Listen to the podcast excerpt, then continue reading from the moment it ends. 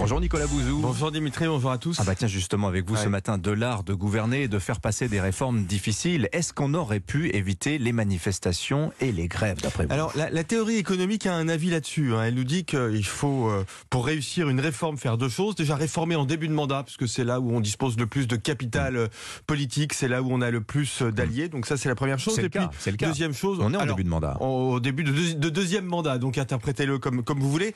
Deuxième chose, euh, il faut réformer en période de croissance. Ça aussi, c'est ce que nous dit la théorie, parce que toutes les réformes font des gagnants, mais aussi des perdants. Et si on veut redistribuer euh, aux, aux perdants, si on veut fournir des compensations, eh bien, il vaut Mm. mieux avoir des ressources, il vaut mieux être en période de croissance. Alors ça, c'est ce que nous dit la théorie. Après, mon expérience du débat public depuis 15 ou 20 ans, c'est que la pratique des réformes ne se fait jamais dans ce cadre théorique. De fait, on réforme quand on est obligé, quand il y a une contrainte. Là, on a une contrainte de finances publiques. C'est la raison pour laquelle on fait cette réforme des retraites. Alors Jean-René Cazeneuve est toujours là, il vous écoute attentivement.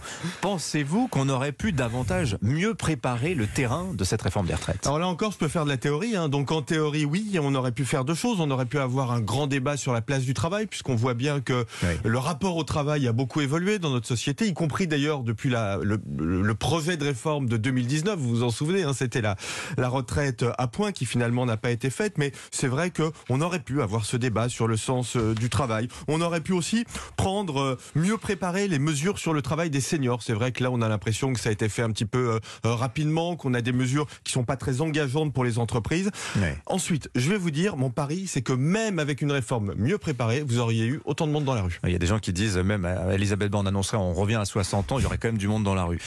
Que peut faire le gouvernement selon vous pour calmer le climat? Bah pas grand chose. Déjà, il faut arrêter les concessions qui dénaturent euh, la, réforme. Euh, on vient d'en parler. Le mm, projet de réforme, il nous amène à l'équilibre en 2030. Donc si on fait beaucoup de concessions, on n'est plus à l'équilibre en 2030 et la réforme perd de son intérêt. Puis je vais vous dire, les réformes en France, elles mettent toujours du monde dans la rue. Euh, Nicolas Sarkozy et Eric Woerth ont réformé les retraites en 2010. Il y avait beaucoup de monde dans la rue. Euh, euh, François Hollande a réformé le marché du travail. C'était la loi El Khomri, vous vous en souvenez, en 2016, il y avait énormément de monde dans la rue. La France, c'est pas la Scandinavie. Les réformes mettent les gens dans la rue. Raison de plus pour ne pas gouverner en fonction de ce qui se passe dans les rues.